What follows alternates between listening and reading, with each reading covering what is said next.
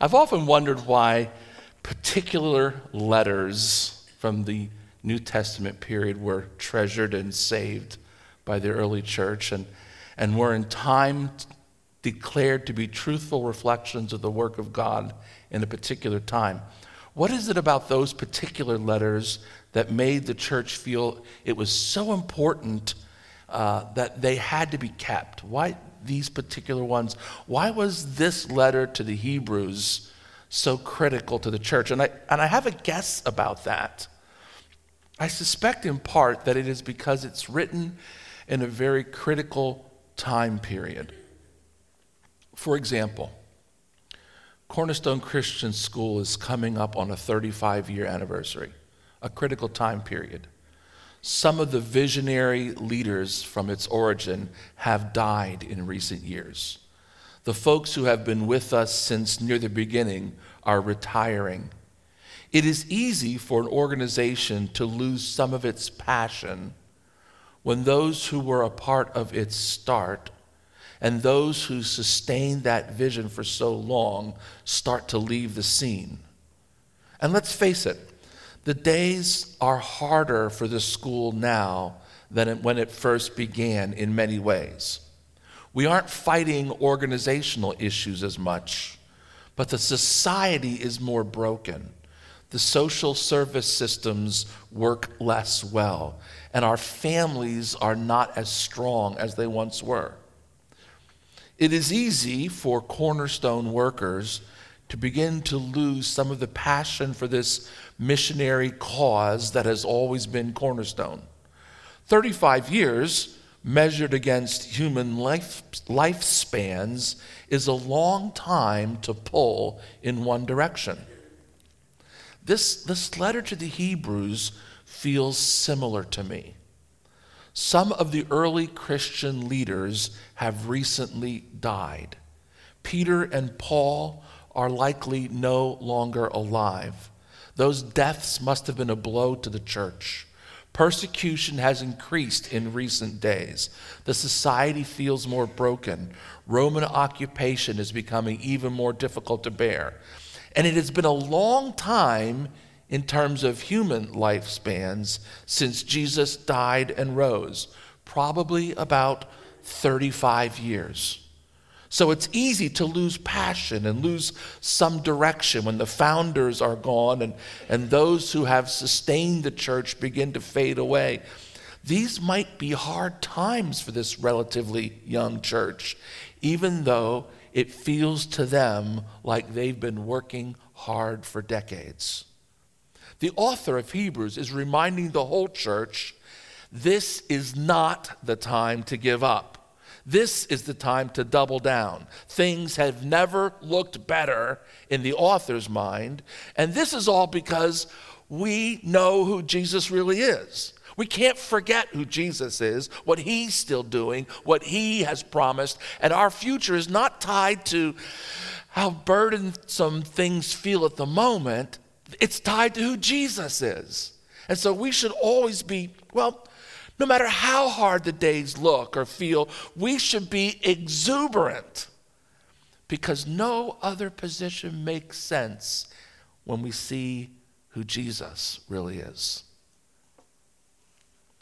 But really, if you're looking for reasons to be hopeful, if you're struggling a little personally, you don't have to look any further than just the beginning of the epistle to remember who Jesus is. And so this author has taken all this time to wind up to what really is the conclusion of the central part of the sermon that we find in Hebrews, which is here in chapter 10. Yes, you know, at some point, this letter is a little like the preacher who says in conclusion and then goes on for 20 more minutes. The, the sermon sort of ends at the end of chapter 10, but he's going to go on for three more chapters. This is, this is a high point here. And it's not rocket science. When you hear the advices that he gives, it's like, oh, you know, I could have figured that out. And yet, somehow, when you place these advices right next to who Jesus is, it all gets transformed into this gigantic confidence builder, this encouragement for us that we need to keep doing what we've been doing and remember who we're doing it for. So, this is Hebrews 10, starting in verse 19. I won't read all the verses in this section, but most of them. Hebrews 10 19. Therefore, my friends, since we have confidence to enter the sanctuary by the blood of Jesus, by the new and living way that he has opened for us through the curtain, that is, through his flesh, and since we have a great high priest over the house of God, let us approach with a true heart in full assurance of faith, with our hearts sprinkled clean from an evil conscience and our bodies washed with pure water. Think baptism.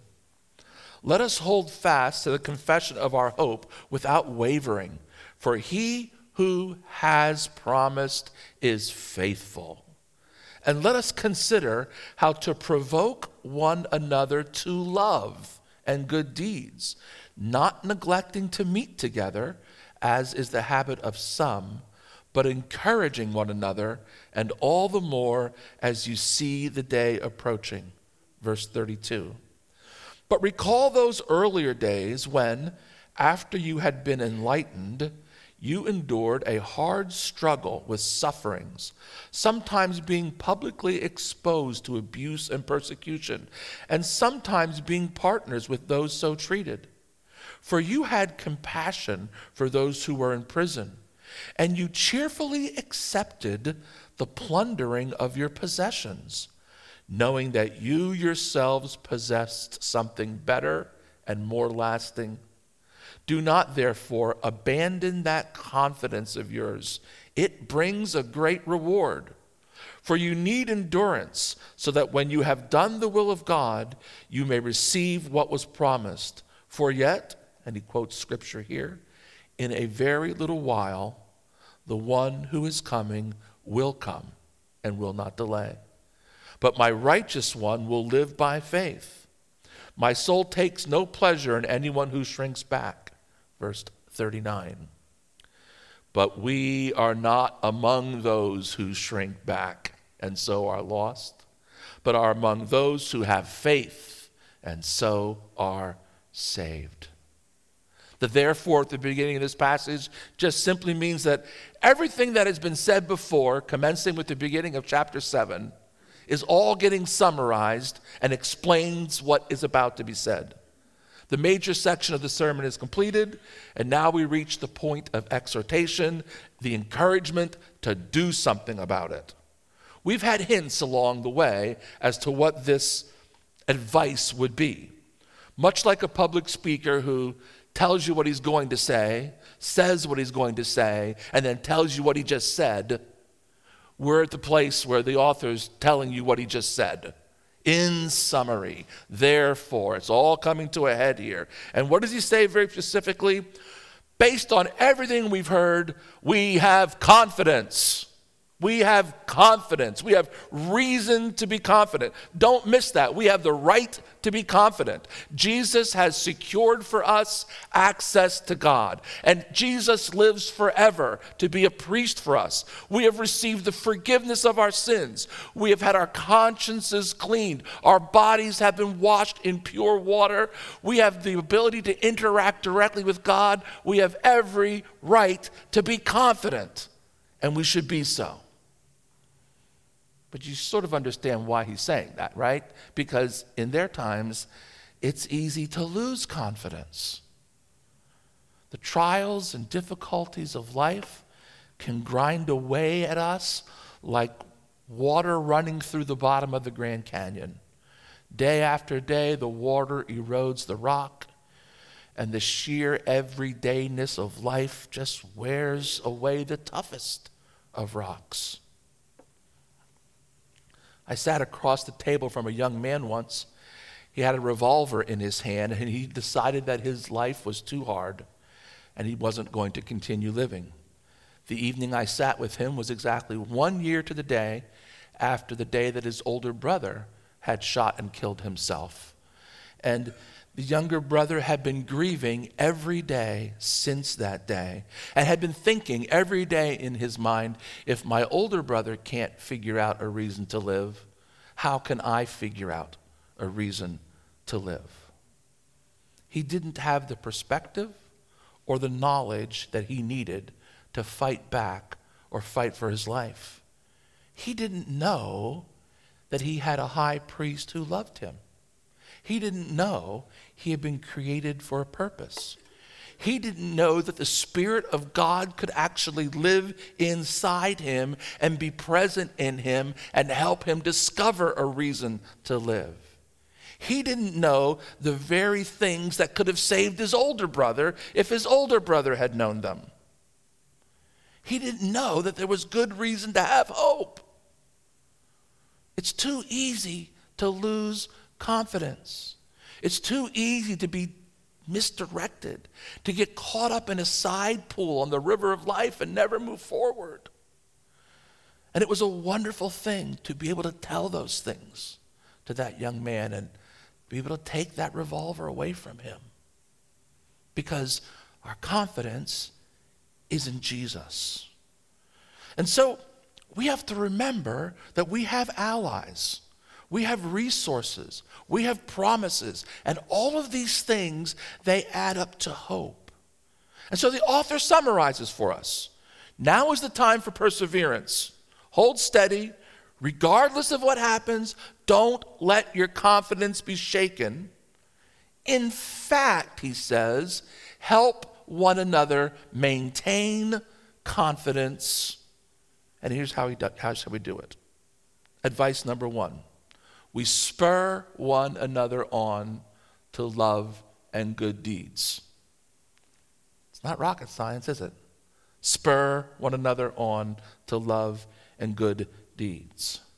When we see something that moves the world forward, or moves a family forward, or moves just one person forward, we act. Sometimes the actions that are called for are larger than we can do alone, so we gather friends together and we act. When Nancy and I lived in Michigan, we had a friend named Brad who uh, died of cancer, had a young family, young wife, and um, it was a tragedy, a really difficult thing to understand. But the folks that were around him said, We got to do something for these kids. They're going to go to college one of these days. And, and so we started a college fund for the kids. We talked about it among the church. You know, we didn't have a lot of resources, but we figured if everyone could just do something, we could put money in an account and, and invest it, and maybe by the time these kids were old enough, we could help them save for college. And, and in a few weeks, we had managed throughout that whole church to gather about $20,000 together that we invested and would one day help pay their way to college. It, it was just something we could do, right? It, it wasn't an amazing thing, it wasn't a miraculous thing, it was just you see a way to be an encouragement and you do it. And it was something that we could do together. That, that's just an example of spurring one another on.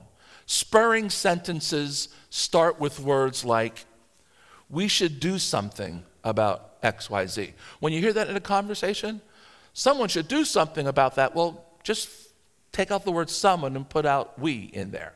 We should do something about this. I wonder if we can make a difference. That child really needs a winter coat. Why are so many people in our community addicted to opioids? Why is there so little affordable housing for the elderly or for the poor or in our neighborhood? Why, why is it that way?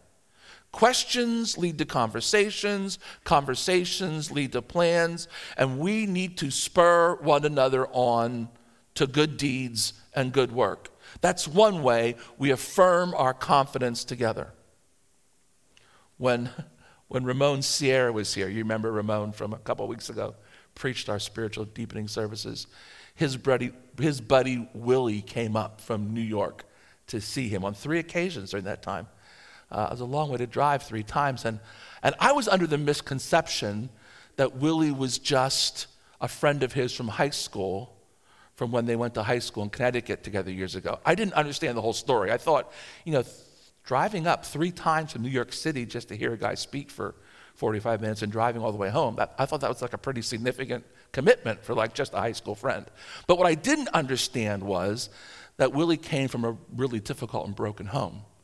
And during all those years of high school and much younger, Willie just essentially lived with Ramon's family. Willie was a brother to Ramon. This wasn't a high school friend, this was a brother who was raised with him and with his brothers because Willie needed a father and a mother, and Ramon's father and mother were Willie's father and mother.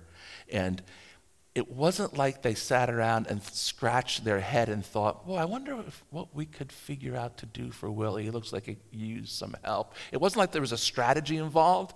It was just, hey, come with us. Just come with us. What you need, you can find here. And he just became a part of the family. And, and in doing so, now we have Willie, this committed Christian for all these years, making a difference in the world because one family just saw the good deed that was sitting on their front porch and did something about it.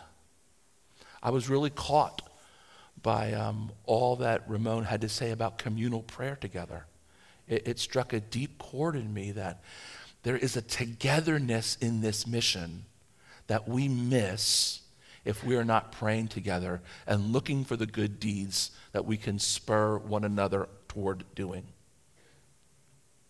There's a second thing uh, that we're called together, and that is the communal aspect. He says, Don't neglect the meeting of yourselves together.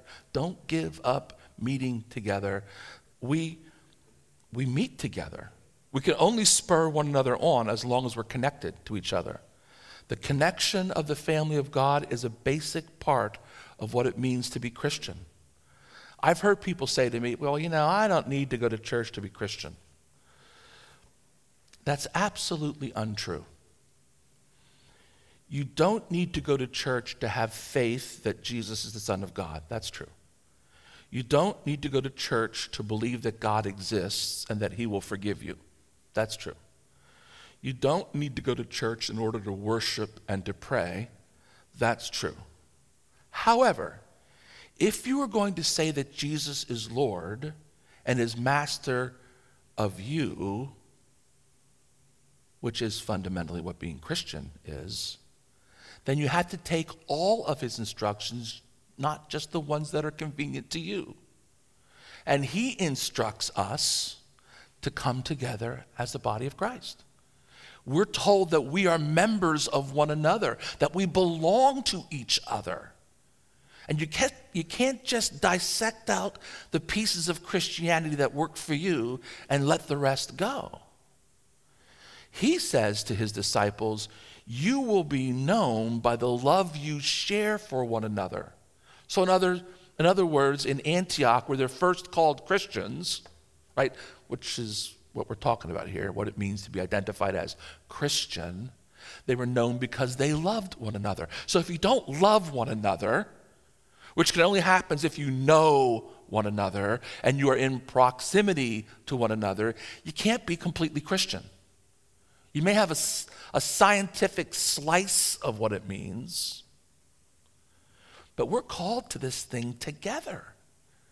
This community aspect of who we are is fundamentally important. It's part of why we pray with other churches in the community.